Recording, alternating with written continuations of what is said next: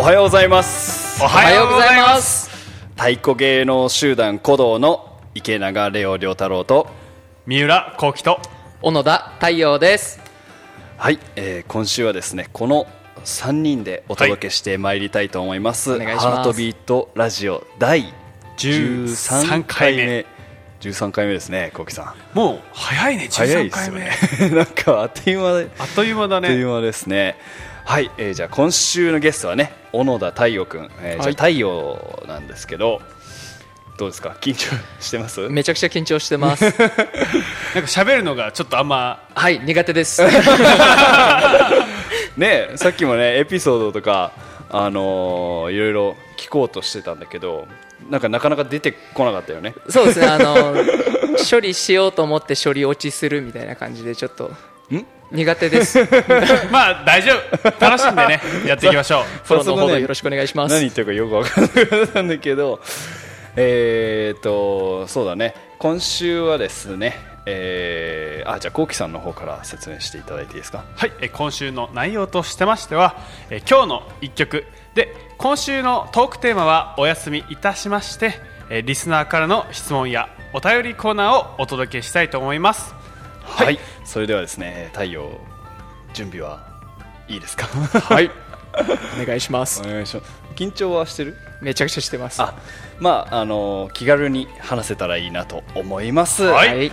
それでは今週も参りましょう。ハートビートラジオ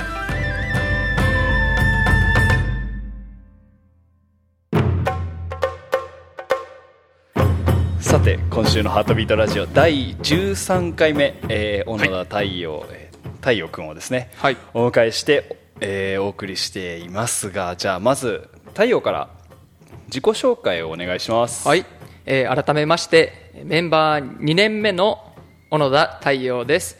アメリカのサンフランシスコというところから来ました、えー大学を卒業してから研修所にえー入りましたで舞台では主に太鼓そしてたまに笛も、えー担当しております。よろしくお願いします。お願いしお願いします。ます2年目なんだね。はい2年目です。なんか結構もう長く一緒にツアー回ったりとかか。舞台立ってる気がするけどまだ2年目なんだね。まだ2年目です。はい。年齢は？今27です。27なんですね、はいだからあれ？幸喜さんと？同い同年い年。実はえ太陽何期になるんだ？じゃあ。僕は35期になります。35期。なんだ？僕が30期。あそうなんですね。そうですね。だから太陽は大学出てはい。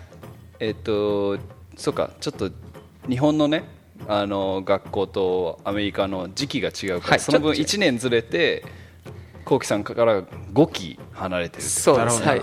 えっと大学のえっと単位を取るのに、うん。えー5年。はいを使ったのであそうなんだ、ね。はい。あそうなんだ、はい。なるほどなるほど、はい。えー大学ではちなみに何を勉強してた、えー食品科学と,、えー、と食品を加工する勉強とん。日本語を専攻してました、あ日本語も？はい。あ両方ね文系と理系を両方専攻してました。食品科学は、えーフードサイエンスそうです。フードサイエンスなるほどね。へえわかりました。じゃあちょっといろいろえー太陽のね、えーことを掘り下げて。はい。お願いします。掘り下げて。じゃあ行きたいと思います、はい。えーじゃあ太陽の、えー好きな食べ物。お。好きな食べ物は餅です。へえ餅好きなんだ。はいお餅大好きですね。えつくのもやるの？つくのもはい。えー、とアメリカで餅つき同好会っていうのに入ってまして、めっちゃ楽しそう、はい、なのであのもち米を一晩水につかし、つけて。一晩つけて、であの蒸してついてっていうのを全部担当してました。なるほどね。子供村でも1年に1回ね、はい。餅つきするけどはい、じゃあ太陽バッチシだね。はい、いつもあそこは張り切っております。餅つき同好会っていうのがサンフランシスコにある。あるあります。それははい。一般の方々皆さん。そうです、えっと、たまに、まあ、パフォーマンスみたいなこともするんですけどほうほうほうほう。あのいろいろお呼ばれされて、でも主に12月30日にお餅をつく場を提供して機材とか全部そこに会長の家にあるのでもち米は持参してみんなでつくっていうイベントです。うわーめっちゃ面白そうだね。めっちゃ楽しいです。同好はい会ね、なんか餅つきってはい。結構なんだろう日系人にとってなんかすごい意味のあるイベントっていうか、うんなんか、何かと餅つきみたいななんかそういうねみんなで集まる場所でやったりするよね。確かに。なんかちょっと思い出したけど、はい。なるほどね。あと食べ好きな食べ物これジャンキーな食べ物って書いてあるんだけど。その日本にいると食べられないアメリカのジャンクフードといいますか、ハンバーガーとかブリトーっていうメキシコ料理とか。やっぱピザですよね。ね亮太郎もさ常にあーピザ食べたいっているよく言ってるあもんね。僕いつも言ってますね。ピザとハンバーガーは常に食べたい食べたいですよね、うん。あの油ギットギタな感じがああいいね。たまに恋しくなります、なんか体に悪いほどいい。体に悪いものの方がうまい。うまい。ななんだろうねこの悪いことしてるかって。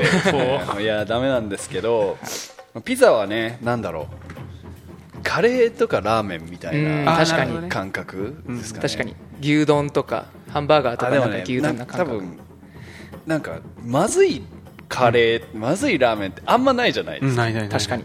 そだけどなんかどこでも食べれる。みあたいななんかなんかでも迷ったら身近なね。そう。迷ったら、まあ、サービスエリアでじゃあまあカレー？みたいな、ん。そういう感覚なものなんでなるほどね。ないんですね、あと亮太郎の定義としてあのハンバーガーははい。完全食品。僕のあの定義している。あの提唱してるんですけどハンバーガーは肉も野菜もはい。炭水化物も脂質もね、はい。あの全部ね全部揃って 全部入ってる完全食なんじゃねっていう俺はい。の勝手な、ねまあ、自分にこう自己催眠みたいな感じで。だから食べていいんだっていうふうにね、あの自分に言い聞かせてるんですけど、まあほんね僕の話はね どうでもいいんでじゃあえっ、と太陽のね、えーはい。得意な料理。はい。得意料理ですね、太陽は料理がうまいキャラなんではい。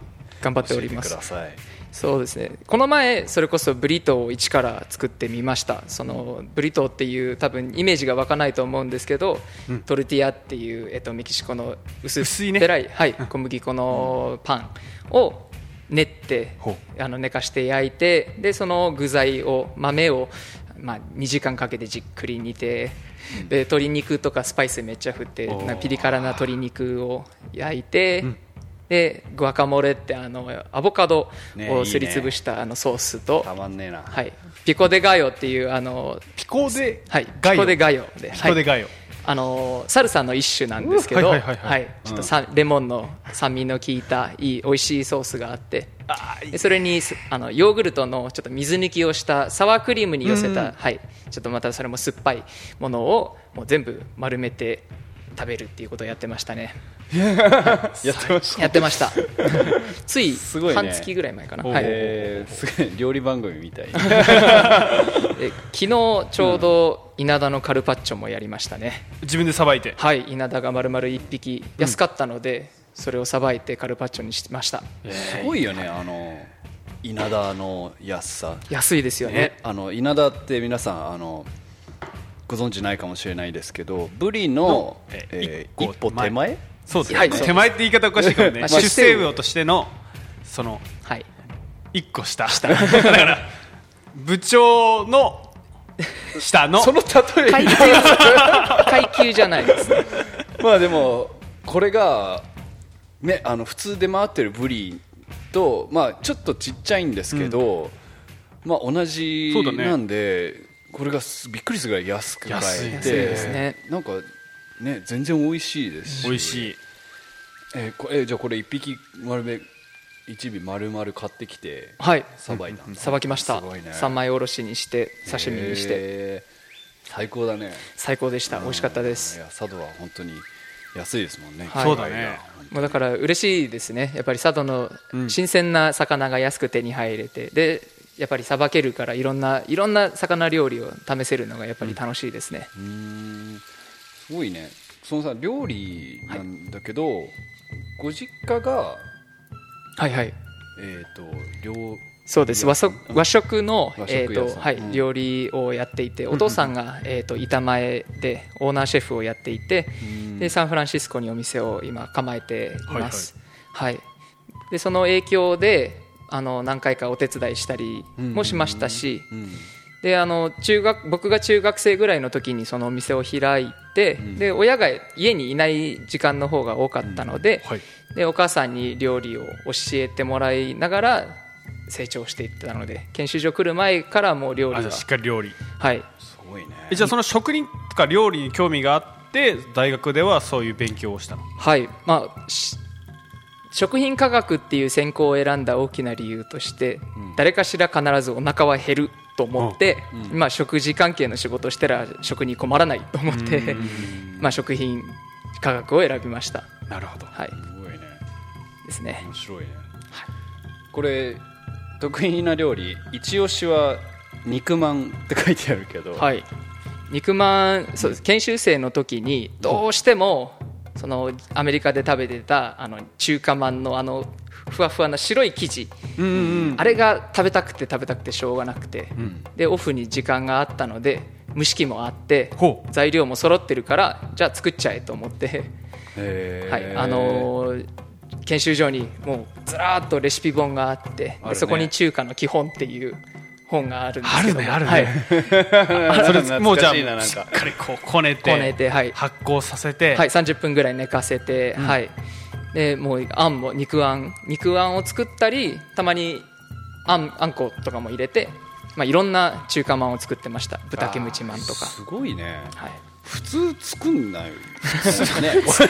やろうって思わないよね。まあ、買えないじゃないですか研修生だから、その外に行けないし、んでやっぱりアメリカの中華まんのあのなんなんて言うんでしょう食感とかコンビニの肉まんを、まあ、研修所来る前に食べたりするとなんかスッカスカで、ちょっと口当たりがなんか違うなっていうのもあって、どうしても僕が食べたい中華まんじゃないから作っちゃえっていう、でもそういうさこのないからこそないから作るっていうのはすごい古道の精神とさ、はい。すごいあるもんね。確かに。なんか舞台道具もおじゃあ作ろっかってなるからなんかそういう食も太鼓もなんだかんだつながってる感じはね、ありますね。うーんい。いね。ありがとうございます。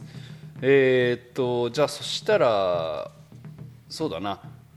好きな音楽についてはい。ちょっと教えてもらおうかな。わかりました。僕は好きな音楽はうん。ロック、うんロック全般ですね。でも特に一番聴くのが、まあ、ハードなヘビメタとかパンクとか、ちょっとドカドカずっとなってるようなやつが好きです、ね、ガンガンいく系ね。はい。うんエネルギッシュなやつがうん。好きですね、日本のバンドだったら、マキシマム・ザ・ホルモンが大好きですね。ああいいね。僕も大好きあそうですか、うん。はい。あのなんでしょうね。あのツインペダルがずっとどこどこ行ってる感じとか、あの高音域のシャウトとかがめっちゃ好きですね。なんかあんまそういうふうには見えない。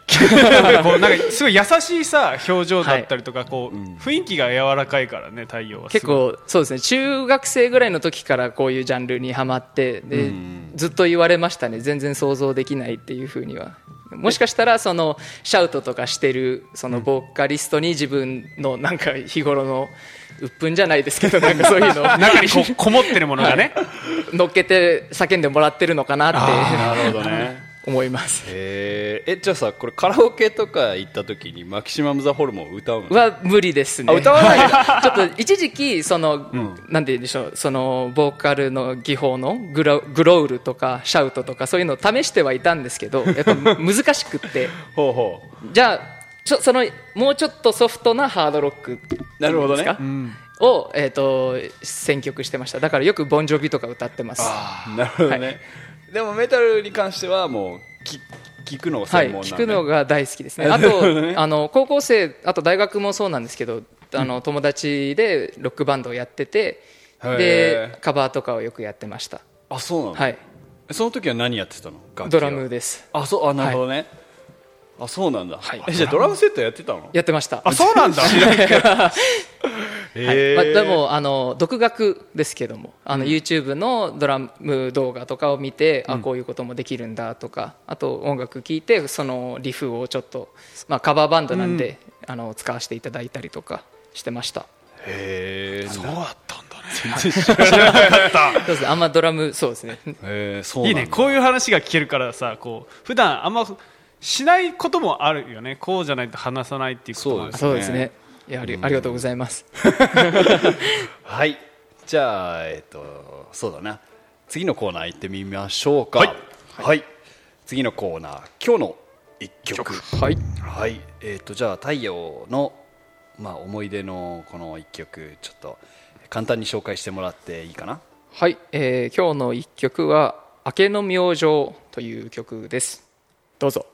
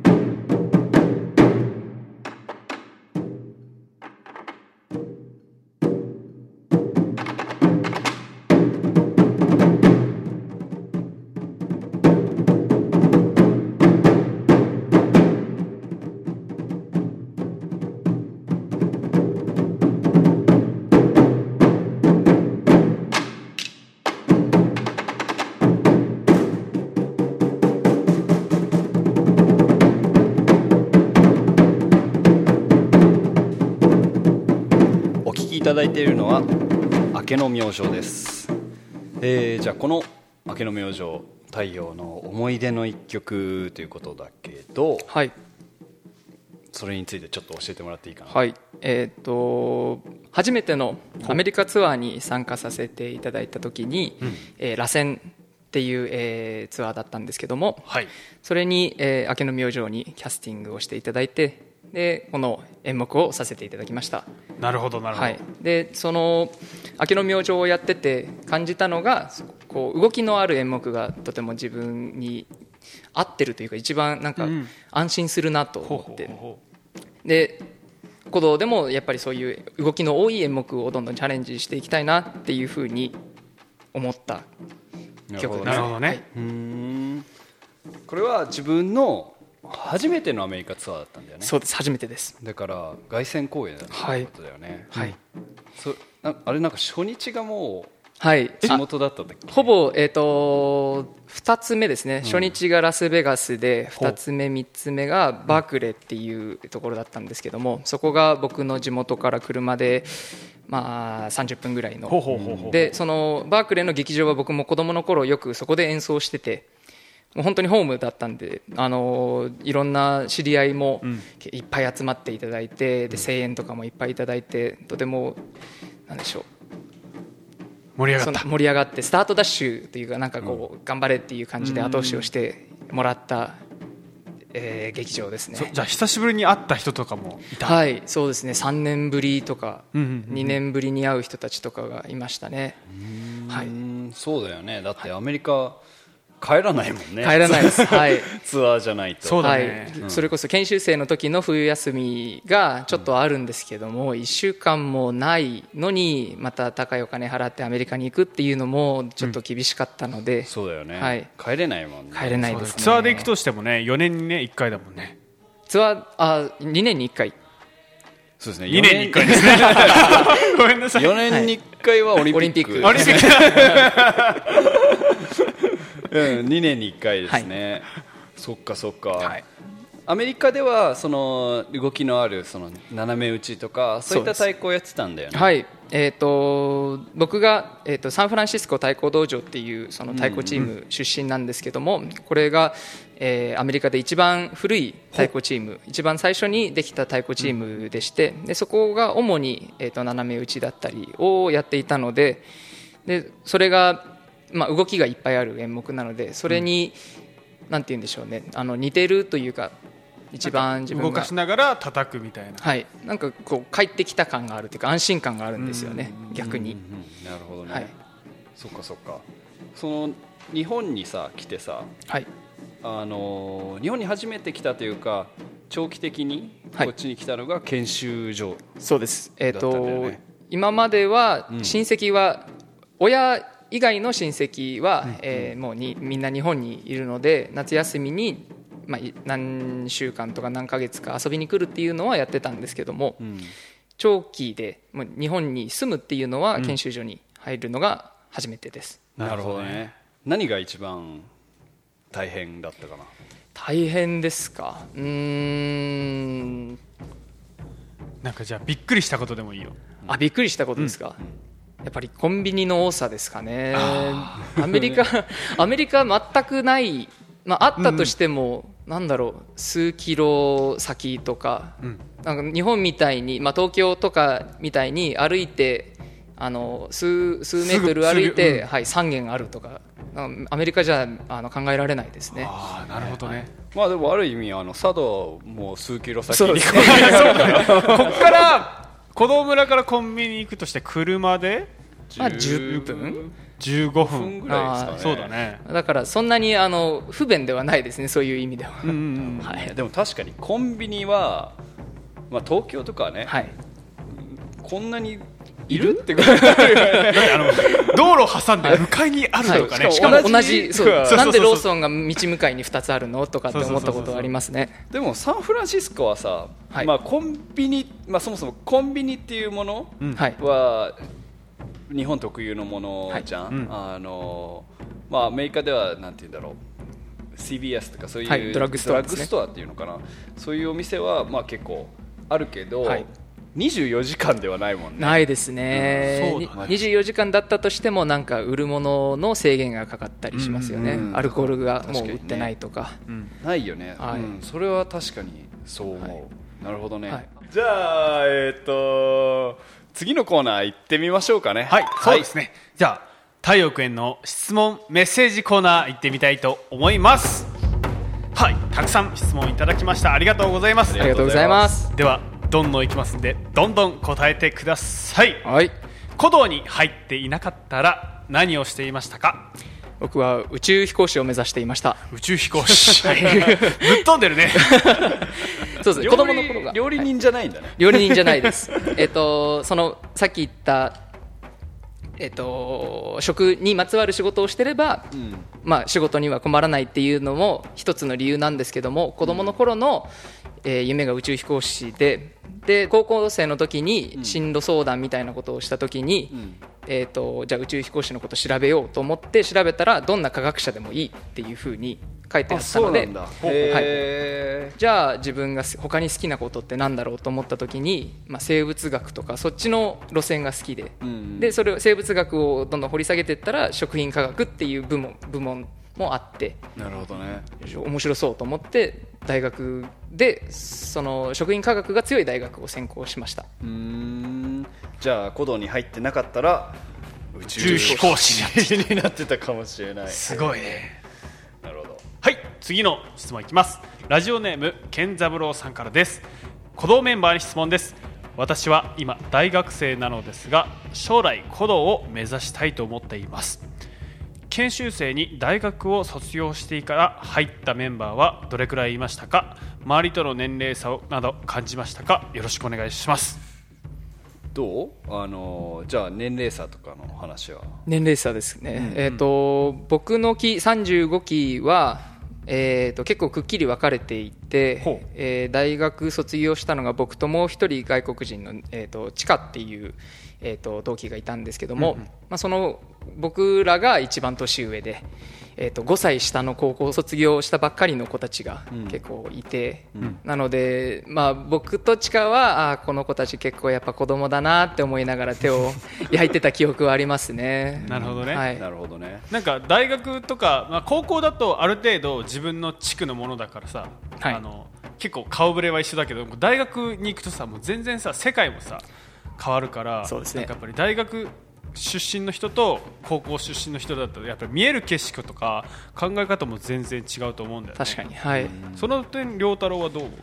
良太郎も大学そうですね。僕は大学出てちょっと働いてから来たので、あのまあ、太陽が言ったように、まあ、年齢差高卒の子たちと、まあ、同期だったり、まあ、僕の期は結構いろんな年齢層の人がいたんですけど、まあ、確かにこう価値観とか考え方は違うなっていうのはあの感じたんですけど、やっぱ逆に自分がそういうなんて言うんだろうあ俺もっとこうしっかりしないといけないなとか,、なんか逆にそこから学ぶことはすごい多くて、自分が年齢が上だから大学出てるから別に偉いとか なんかこっちの価値観が勝ってるっていうことにはあんまならないというかなんかそれに気づかされたことがすごい多かったですね。うん。確かに。あのーあとはやっぱり研修所の時はそうですけど、メンバーになった後はみんないきなり社会人になって、外に出て演奏して、まあ、いろんな人とご挨拶したりとかしなきゃいけないので、まあ、そういったところで、まあ、経験の差は、まあ、多少出てしまうなと思っていて、ね。でもそういうところでやっぱりあのもう少し経験のある人たちが、まあ、フォローしたり、あの助けてあげればいいんじゃないかなって、そうだね。だからそういう意味で自分はこういうふうにあの立ち回りができたらあの若いメンバーの力になれるかなっていうふうに結構考えたりします。はい。今大学行ったメンバーでいうと代表の船橋雄一郎もそうですし、はい。草陽介も。うん。そうですね、はい、であと平田裕樹とか山脇千恵も大学出てから専門そうだね。単だから全然なんか年齢ってあんま関係はないよね。関係ないですね。そうだね。ん。研修所にね入れる年齢制限はあるけどいつでもね、はい、どん思い立ったらすぐい行けたりするもんね。そうですねだから僕は今29なんですけど、はい。こうきさんより、2個下、あじゃえっと、木で言うと2個あ下。下。でも年で言うと2個上。以降そう。なんか不思議な感覚だよ ね。ねだからごっちゃごちゃなんですよね行動の 入った順ですからね。入った順なんで、ん。まああの僕は結構先輩後輩あんま気にしないとか、先輩に失礼キャラなんで。おいとか普通に言っちゃうんですけど。まあでも本当に年齢ってなんか全然なんかただの数字でそうだね。ん。あの英語ではよく言うけどね、はい。Age is just a number って言うんですけど。ますね。まあ、本当にそうだな。ってやっぱ自分より若い人でもなんかしっかりしてるし、ん。なんかあすごいなって思うこともありますしその逆も絶対ありますし、うん、あの自分自身もそう見られてるかもしれないし、そんな感じですかね。なるほどね。ありがとうございます。じゃあ健三郎さんぜひ鼓動にお待ちしております。お待ちしてます。はい次の質問いきます。太鼓を始めたきっかけは何でしょうか、はい。えっと先ほど言ったその餅つき同好会っていうのにお囃子がいつもあったんですね、うん。でそのお囃子をやってた人たちがサンフランシスコ太鼓道場っていう太鼓チーム出身だったので餅が好き太鼓もかっこいいじゃあその人たちの行ってた太鼓道場に行こうっていう流れで太鼓を始めました。なるほどね。はい、餅が先なんだね。餅が先でした。餅からの太鼓です。はい、そういうのもあるんだね、い、いいねいいね。では次いきます。はい。研修所の思い出は何ですか？あーまあ、カルチャーショックとちょっと似てるんですけどその研修所の一環であの白かきっていう、えー、と田んぼ田植えをする前にその泥をそ鳴らすう一回掘り起こしてね。はい、っていう作業があるんですけども、うん。えーそれをしているとだんだんヒートアップしてみんながみんなをこう投げ合う行事になっていってみんなもう泥まみれになって、うんあの取っ組み合いになるんですけどもそれがまず泥まみれになるっていうのが初めての体験で。あずっと都会で育ってたんで,、うん。でそれがやっぱり楽しくて、なんなんて言うんでしょうねこう土に帰る感じが。なるほどね。そもそもさ白かきってさ人力、最近は人力であんまりやらそうなよないんですね。よね後々知りました。機械でさガガガガって言ってはいみたいな感じだけどやっぱり研修所ね一からね、そうなんです。やってね。全部人力でしたからね人力ですもんね、はい。ね。あの小枝とか石とかあるのを自分でこう拾いながら土を起こすっていう作業がめちゃくちゃ大変でしたね、そうそう。それでさこのあの土から足を抜く時がこの僕たちで研修所で鬼剣舞っていうね、はい。踊り習うんですけどその土から足を出した時がその剣舞の足だと、はい。たまに田んぼの中で踊らされたりしますもんね。そうそうそう。あの田んぼで踊るやはい。つめっちゃきついんだよね、きついです。はい。めっちゃきついですよ。足が抜けないし。そうそうそうでたまにあの雪がめっちゃ積もった時とかもやるのもなんか同じ感じで足の膝ぐらいまで雪が積もってるのに鍵盤やらされるみたいな鍵盤自体はめちゃくちゃ好きなんですけどね、ね大変ですなんかすごい好きだもんね太陽ね、はい大好きです。しょっちゅう、あのー岩崎の方の北上の方に、えー、と二軒梅の出稽古、まあ、稽古に行かせていただく機会があれば、ほぼほぼ必ず、うん。あの志願して行ってます、いいねいいねいやなんか懐かしいな白かきと。か なんかやっぱり研修所ってさ同じみんな同じ経験をしてるからこう話が自然とねね。どんなに木が離れてもね 分かるよね。確かに。でも本当にその鍵盤とかあの全部太鼓もそうだけどそうやって人力でこう、田んぼをやるっていうのはやっぱすごいつながってるなっていう感じしますよね、確かに。なんか僕最初入った時は一番太鼓叩く前にあの、種もみ選び。あー あったあった。発芽させるんだよねその、はい。えっと稲になる前の。はい。でお米を。こういうななんていうの？ポット内ない。そうポットポットないないですか、はいはいあれに一個ずつこう種を入れる。そうそう手作業で、はい、ありましたね。それをしながら鍵盤の歌を覚えるっていうのが最初の稽古だったと思う、おおそう。かそうかあれ大変なんですよね。ちっちゃいから。そうだね。天候によってね左右されちゃうしね、はい。じゃあ次の質問いきたいと思います。はい。はい、料理上手なので簡単で美味しい料理レシピを教えて。簡単ですか、はい。料理番組みたいにな 簡単ですかね。麻婆豆腐とか意外と簡単ですかね。どほうほうほうほう。はい。他には他には？他にはうん。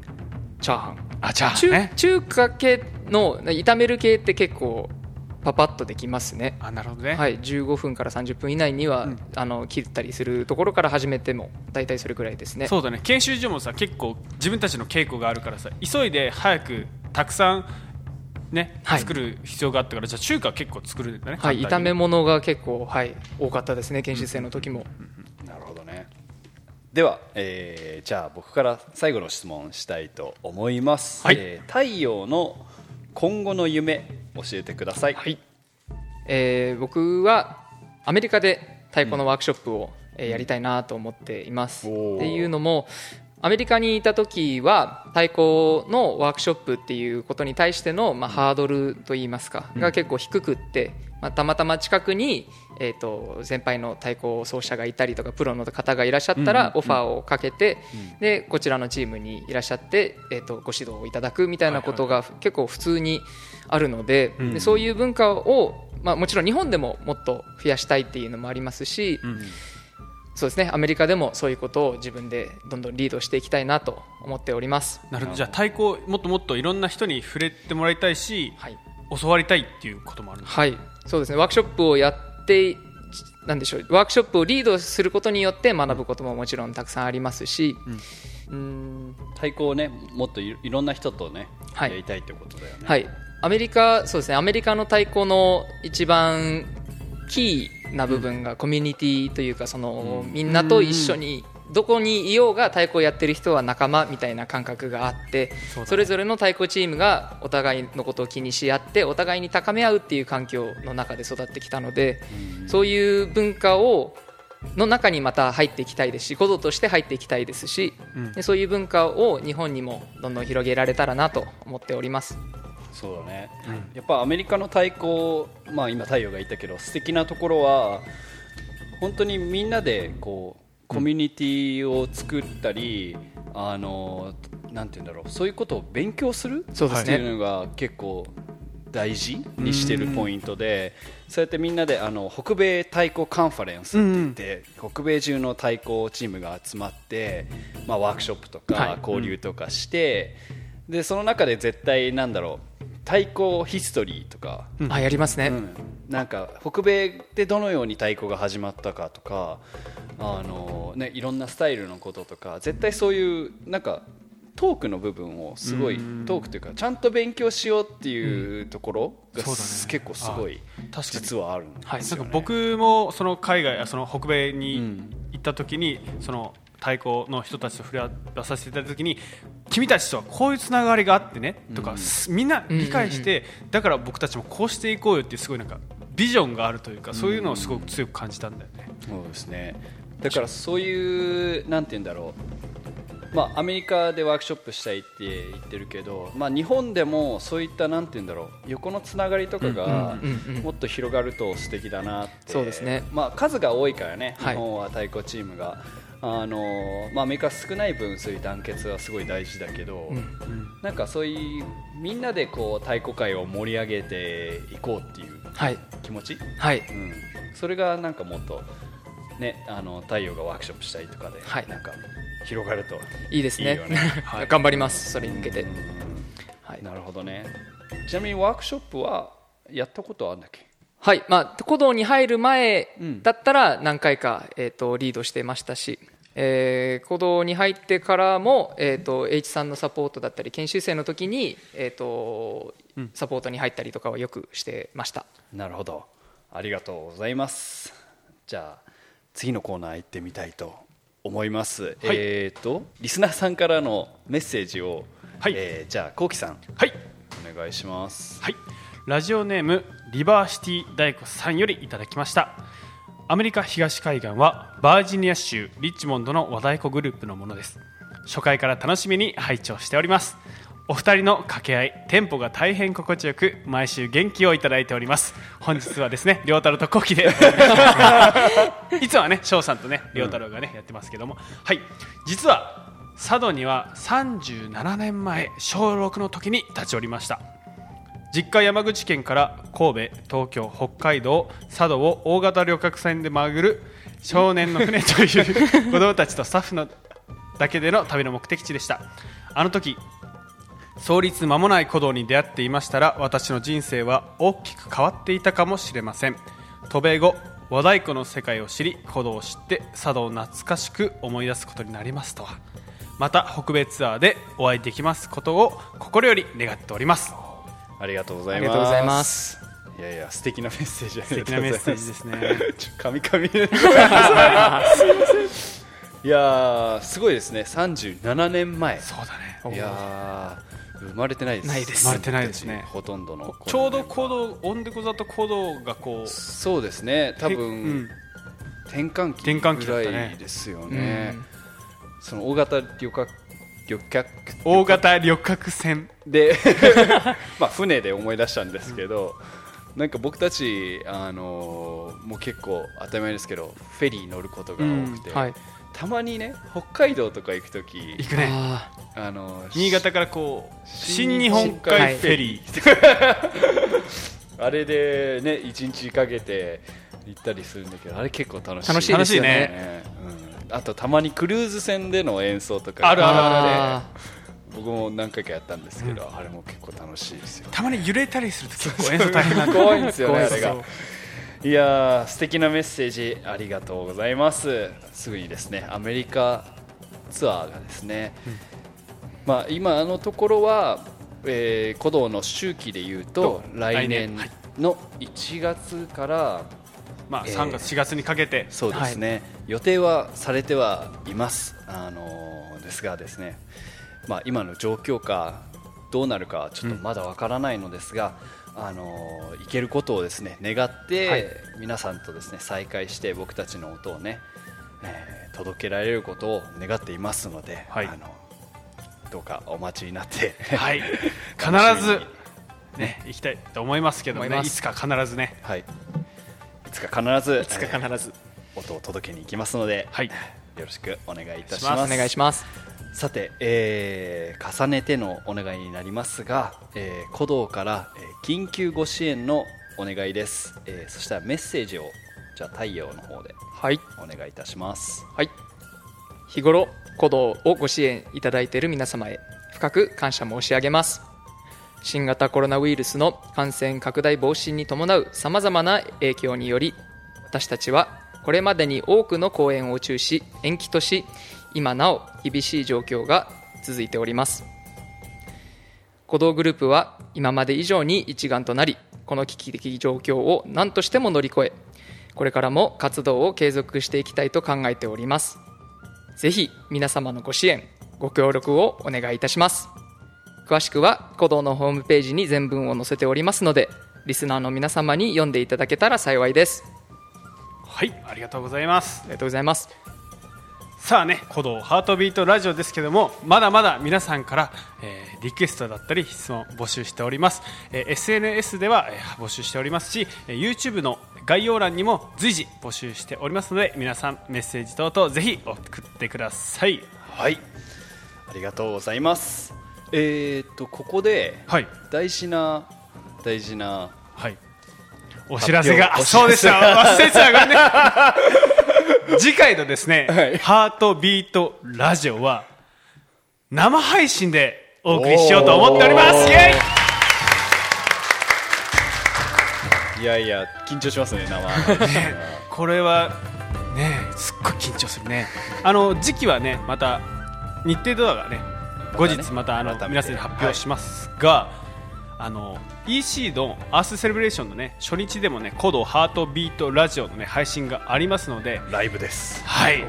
それに向けてもねどんどんこうあのアースセレブレーションの告知も含めてそそ,、れにあの皆さんにお伝えできればいいかなと思っております、この「ハートビートラジオ」まあ、あの冒頭でも説明しているんですけど鼓動メンバーが中心になってやっているので、まあ、スタッフの人もねいるんですが基本的にこう機材とか録音して、えー編集してアップするっていうのは全部僕たちでやっているので、まあ、今度ファーストセレブレーション、うん。あのネット上で開催されるんですけどその際生配信をするということで。そうなんだよまだ手探り状態だからね。ちょっと不安もあるから、練感じでしないといけないよねっていう話をちょうどしていまして、はいなので皆さんどうかあのお手柔らかに。そうですね。あの 生でリアルタイムにメッセージいただいてそれもね読めたらなと考えています、うん。はい。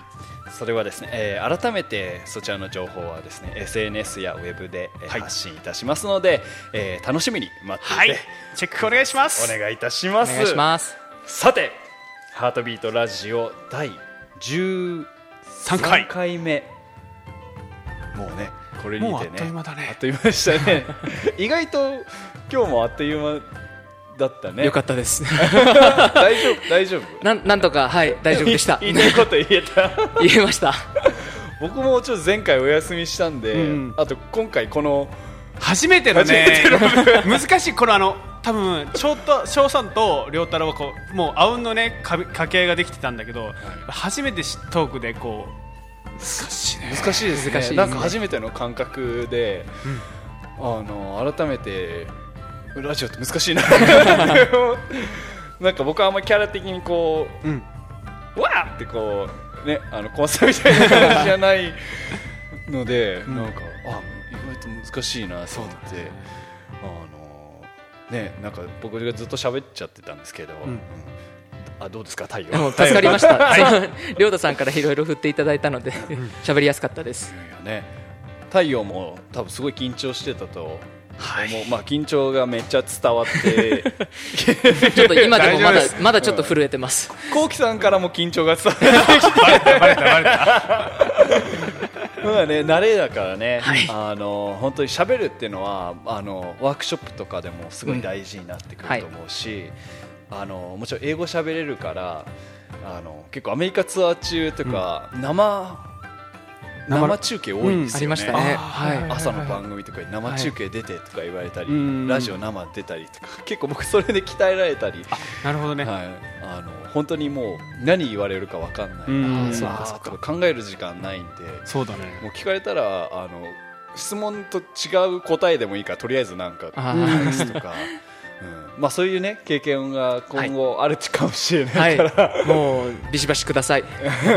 ね、それをあのもっと、えー練習してもらってまたね、はい。次回、はいまたお呼びいただけたら、はい。またねぜひ一緒にお互いねまた競い合ってね やろう。トークの。ガチガチ。神々ですがごめんなさい。いやいやいやいやなんか拙いラジオだったかもしれない。すいません。